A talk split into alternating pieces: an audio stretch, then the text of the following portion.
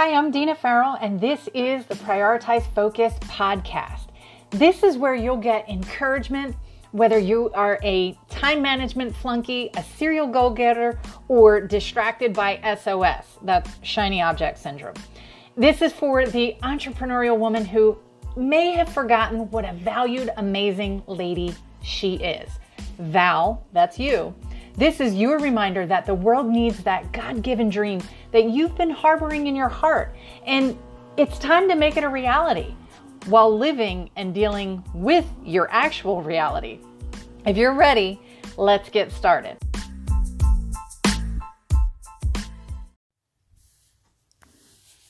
Hey, Val, that's you, valued amazing lady. Remember, today I have a question for you. Where's your yes really taking you? Honestly, your yes really takes you closer or further from your goal. Yep, it's as simple as that. Sure, simple concept, but much less simple when it comes to the execution of that concept. Mm. Yes and no decisions can be among the most pivotal in our lives. And make no mistakes, they are decisions before they're ever answers. Decisions that can go from the seemingly small and insignificant to big and potentially life altering. Two words, yes and no. So take note of how you perceive yes and no for yourself. Does yes get the good guy recognition and no the not so good guy one? I don't know why I made my voice deep when I said no. but the truth is, they can both be either positive or negative. Interesting mindset shift right there, right? So often, no is thought of as being bad and yes as good. Maybe that's why so many people aren't living their actual priorities and have really fuzzy boundaries when it comes to their relationships. Where will your yes take you? Tell me if you've ever fallen into one of these categories. First is the one where you feel guilty for saying no, when at times it's actually a good thing good when it comes to honoring your priorities and protecting your boundaries. A quick pause and a side note here. Um, if you don't have the three essential guide on the website, you may want to grab that and get the ball rolling if you're not even quite sure as to what your true priorities even are, let alone setting some boundaries. You know, most think that priorities and boundaries are code for quote unquote time management, but that's not the case. So I want you to go and grab that guide. Um, if you don't already have it, I will put a link in the show notes. So back to our one of two scenarios typically where your yes will take you. Either feeling guilty for saying no when actually it's a good thing to say no when it comes to honoring your priorities and protecting your boundaries. Or the other scenario would be um, you can sometimes feel regretful for saying yes because you knew it should have been a no in the first place. Why? Why do you and I do this? I know I'm not alone on this. Probably because we've been conditioned to believe that yes is good and no is bad. Well, here are some very important questions to ask yourself. One, how do I see yes and no? Two, do I see them as answers or decisions? And three, and where are mine really taking me? You see, how you see your yes and no is so important because one is passive and the other is intentional. See, we want to be able to say things like, uh, and, uh, but, maybe, uh, if, you're not going to truly be open to your next with an and, but, maybe, if.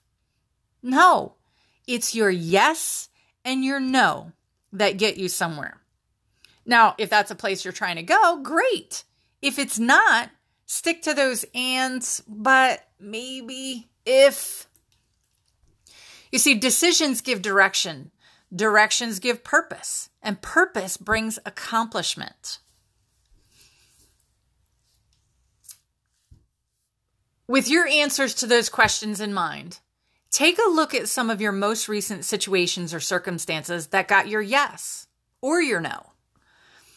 Were those outcomes positive, negative, or maybe it's too early to tell? More importantly, are you even paying attention to just where those two words are leading you? Maybe you're still hanging on to your ifs, buts, ands, and maybes. But I'm willing to bet that the times that you were passive with your yes or no, you ended up as a part of someone else's decision. And conversely, the times that you were intentional with those two words, you were okay with the outcome, good or bad, because you owned your decision. I always say that you can't improve on what you're not doing. You can't um, you know, tweak or learn or make it better if you don't try it. So this is where yeses and nos come in and why it's so important.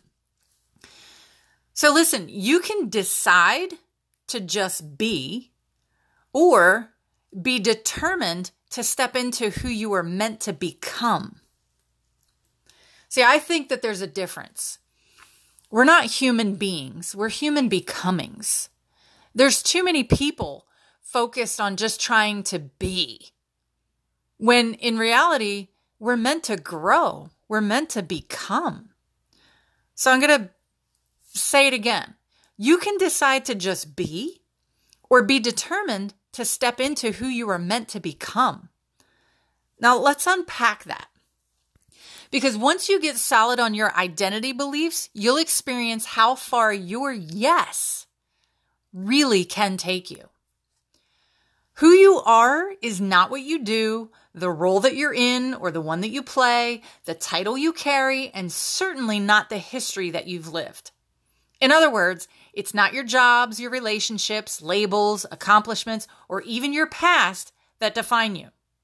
Refine you? Yes. But define? No. Your identity goes much deeper than that. All right, hold on to your hat. We're going to take a brief detour to the science of you, your DNA, and literally a peek at how you were made. Now, this is my attempt to use a protein found in our bodies called laminin to illustrate to you how I believe you and I were divinely designed. But more than that, use this example of just how loved we are because you'll see that the plan for any of our mishaps, mistakes, and missteps were pre orchestrated for the best possible outcome. So you can't see it because you're listening, but this protein called laminin that we have in our bodies literally looks like a cross. Like unmistakably like a cross. It's literally the cross that binds us. Now, before you get all caught up about the symbolism of the image that I just described, I want to dig into just what laminin is and what it does before we talk about what the cross is and does. Laminin is made up of a family of proteins. Laminins can easily bind to each other and other proteins.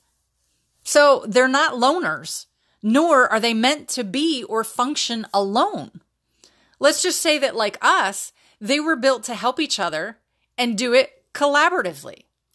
This protein, laminin, that's shaped like a cross, is critical when it comes to holding tissues and organs together. Huh. So laminin is like glue and looks like a cross. Hmm, interesting. Oh, and another fun fact about laminin it has three chains. You can surmise the symbolism in that for yourself, but I'm chalking that one up to the Father, the Son, and the Holy Spirit. Now hang in there. We're getting back to your yes really has some potential. Now, there's so much more that I can and even want to elaborate on here. But for the sake of where is your yes and no taking you, we've got to keep it moving. But for those who may be confused with the whole Trinity concept of, you know, Father, Son, and Holy Spirit, I'll give you a very loose example. Very un um theo, the, the, theological theological? Yeah. Oh my goodness i can't even think. Anyway my very loose example are you ready? As a wife a mom and an entrepreneur those are just descriptions and individual snapshots of what makes me me. There's so much more to me. And the same is true for you. Even to pull it together in an well my attempt to pull it together even further for you i found this passage in the new testament and maybe it will help tie together this concept a little bit better for you. And i found this gem in colossians um, chapter 1 verses 15 through 17 the son is the image of the invisible god the firstborn over all creation for in him all things were created things in heaven and on earth, visible and invisible, whether thrones or powers or rulers or authorities, all things have been created through him and for him. He is before all things, and in him all things hold together. Hmm, kind of like that little protein in our bodies called laminin that is the glue that holds our tissues and our organs together. Interesting. Two different crosses that bind us so, our three in one God helps us begin to understand just how much more there is to Him as Father and Creator, as Jesus, the Son, and His sacrifice for all who accept that gift, and as the Holy Spirit, who is God's living, breathing authority, peace, comfort, and wisdom that's secured in us because of Jesus' work on the cross. But hey, it's on us to find out if it becomes part of our true identity. Will we give a yes or a no to discovering that for ourselves? I pray that you accept where this kind of yes really can take you to who you were designed to become all along. And listen, I'm collaborating with the one who holds it all together for a better community right there with you. Thanks so much for joining me on today's episode. If you enjoyed this episode and would like to share it out, by all means, do that on your social media platforms if you'd like. We can stay connected at dinafarrell.com and where you can see the latest updates, blog posts, subscribe to my e newsletter, or just kind of see what I'm up to. I'd love to connect with you outside of this podcast. Again, thanks for joining me. And if you haven't already, hit that subscribe button. And I will see you on the next episode.